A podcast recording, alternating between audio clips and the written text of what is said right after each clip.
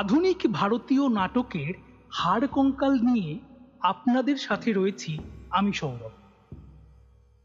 ভারতবর্ষের অন্যান্য শিল্পের মতো নাটকও অত্যন্ত সমৃদ্ধ এবং চমকিত। বিভিন্ন সময়ে বিভিন্ন জায়গায় ও ভিন্ন ভিন্ন ভাষায় পরিবেশিত বিখ্যাত সব নাটক আমাদের জন্য গর্বের।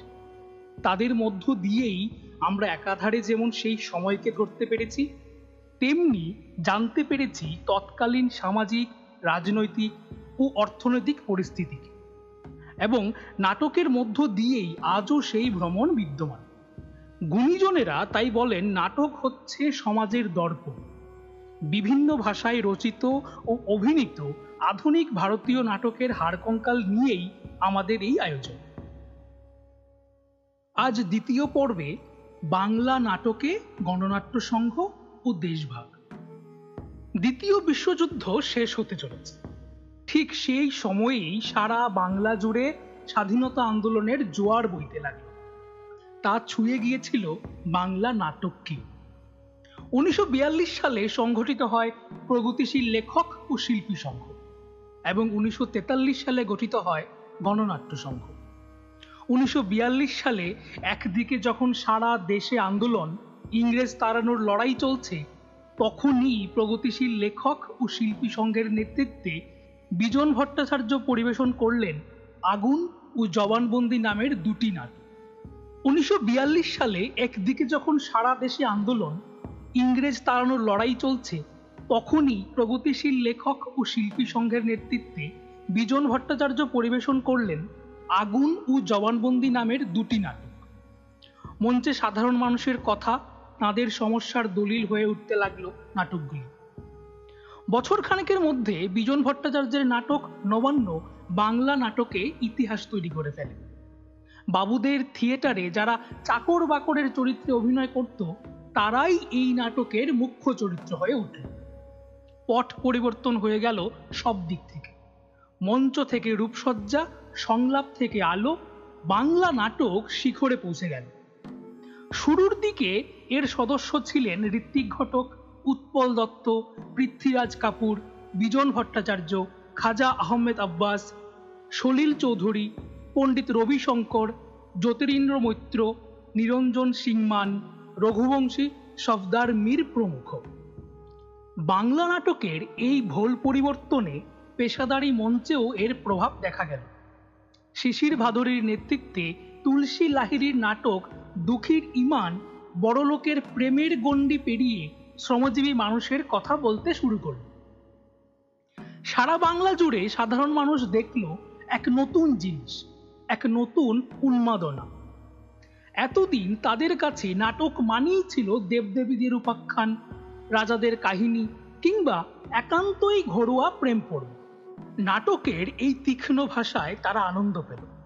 সেই সময়েই নবান্ন, জবানবন্দি নাটকগুলির নিয়মিত অভিনয় হয়েছিল। এছাড়া বিনয় ঘোষ রচিত ল্যাবরেটরি মনোরঞ্জন ভট্টাচার্যের হোমিওপ্যাথিও তুমুল জনপ্রিয়তা পেয়েছিল। বহু প্রগতিশীল শিল্পীরাই তখন এর সাথে যুক্ত হয়েছিলেন।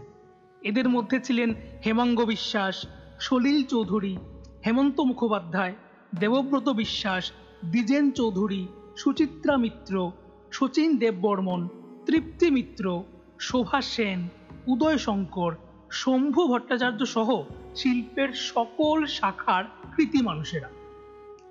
উনিশশো ছেচল্লিশ সাল থেকেই গণনাট্য আন্দোলনের গতি কমতে থাকে। উনিশশো সাতচল্লিশ সালে স্বাধীনতা ও দেশভাগ হয়ে যাওয়ার পরের বছরই বিজন ভট্টাচার্য সহ অনেকেই সংঘ ত্যাগ করে চলে যান। আন্দোলন আরও স্তীমিত হতে থাকে যখন কমিউনিস্ট পার্টিকে নিষিদ্ধ করা হয়। তখন প্রাণ ভয়ে অনেকেই শুধুমাত্র শিল্পের খাতিরে নাটক করতে থাকেন এবং গণনাট্য আন্দোলন প্রায় বন্ধের মুখে এসে দাঁড়ায়। তবু এই সময়ের মধ্যেই বাধা আর মানব না, সন্ত্রাস ইত্যাদি নাটকের প্রযোজনা হয়েছিল। স্বাধীনতার পরে বাংলা নাটকে অনেক পরিবর্তন আসে। গণনাট্য প্রায় স্থিমিত হয়ে যায় এবং অন্যান্য নতুন অনেক দল গঠন হতে থাকে। গণনাট্য নিজেদের মতো করে পুনরায় কাজ করতে শুরু করল, যেখানে দিগীন্দ্রচন্দ্র বন্দ্যোপাধ্যায়ের বাস্তবিটা, অনিল ঘোষের নয়ানপুর, সলিল চৌধুরীর জনান্তিক, বীরু বন্দ্যোপাধ্যায়ের বিশে জুন, অনল চট্টোপাধ্যায়ের এক পয়সার ভেপু পানুপালের ভাঙা বন্দর, রবীন্দ্রনাথের বিসর্জন, উৎপল দত্তের পাসপোর্ট খুবই উল্লেখযোগ্য। উনিশশো ছাপ্পান্ন সাল পর্যন্ত আরও বেশ কিছু নাটকের নিয়মিত অভিনয় হয়েছিল। এর মধ্যে সলিল চৌধুরীর আবাদ, বীরেন্দ্রনাথ দাসের গাঙ্গুলি মশাই ঋত্বিক ঘটকের দলিল দিগীন্দ্রচন্দ্রের তরঙ্গ, গোবিন্দ চক্রবর্তীর জনক, নারায়ণ গঙ্গোপাধ্যায়ের আবাদ, ভানু চট্টোপাধ্যায়ের আজকাল ইত্যাদি নাটক গুরুত্বপূর্ণ। ঋত্বিক ঘটকের নাটক দলিলে উঠে এসেছিল দেশভাগের প্রবল আঘাত এবং ঘরবাড়ি ছেড়ে উদ্বাস্তু হয়ে যাওয়া সাধারণ মানুষের যন্ত্রণা। এই সমস্ত নাটক জনমনে প্রভাব ফেলে এবং প্রযোজনা দেখতে ভিড় হয়। দেশপ্রেমের টানে বিপ্লবী কর্মকাণ্ডে জড়িয়ে অনেকেই গণনাট্য আন্দোলনে যোগ দিয়েছিল একটা বড় অংশ এই আন্দোলনের আদর্শ রপ্ত করতে না পেরে গতানুগতিক নাট্যধারায় ফিরে গিয়েছিলেন। এদিকে উনিশশো চৌষট্টি সালে কমিউনিস্ট পার্টি ভাগ হয়ে গেলে আন্দোলনে আরও সমস্যা দেখা দেয়। কেউ কেউ নতুন দল খুলে নাট্যচর্চা করতে শুরু করলেন গণনাট্য থেকে বেরিয়ে অনেকে নবনাট্য নামে একটি আন্দোলন চালানোর চেষ্টাও করেছিলেন। সেখানে উদ্দেশ্য গণের দিকে নয়, নবর দিকে।